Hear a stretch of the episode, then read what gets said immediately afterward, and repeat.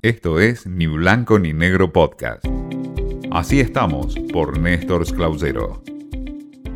Hola, ¿qué tal? El gusto en saludarlos. Y en esta ocasión, en este espacio en donde compartimos cómo estamos con el mundo de los medios de comunicación y del periodismo en general, les traigo lo que está ocurriendo con el podcast, este fenómeno que se está fortaleciendo como un aliado del marketing digital.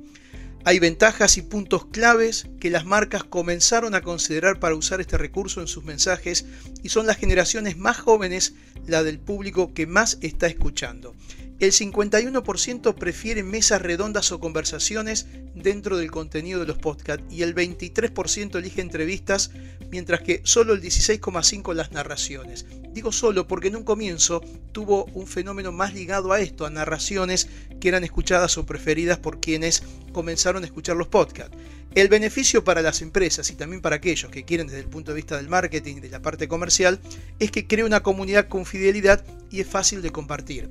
El detalle también es que el podcast fue una de las primeras herramientas que el mundo digital tuvo dentro de los medios de comunicación. Incluso antes de la aparición de los medios eh, de comunicación inteligentes como son los celulares, el podcast tenía algún cierto grado de inserción en la distribución que se hacía por correo electrónico. Fue hace algo más de 10 o 15 años, pero después fue perdiendo fuerza y tomó una vez más impulso cuando aparecieron los teléfonos inteligentes y también las aplicaciones, que después derivaron también en los grandes medios que entre los contenidos que generan están los llamados podcast.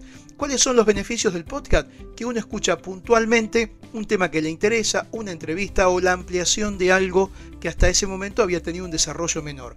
Este es el espíritu inicial que tuvo y tiene el podcast, poder ampliar o estar con más tranquilidad escuchando incluso sin publicidad. Un detalle no menor teniendo en cuenta que mucha gente decía, bueno, lo que escuché en la radio por arriba, voy a tratar de escucharlo después cuando vuelva del trabajo o cuando vaya a trabajar. En el auto, en el celular, en el micro, en el, en el transporte en el cual elija.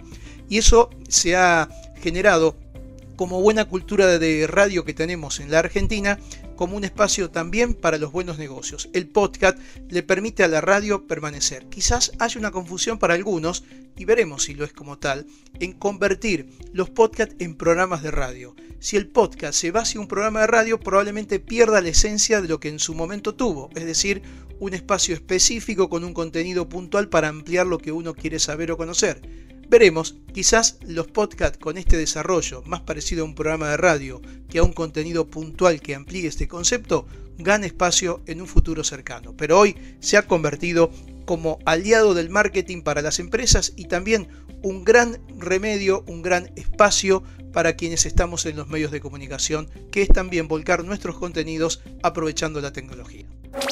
Esto fue Ni Blanco ni Negro Podcast.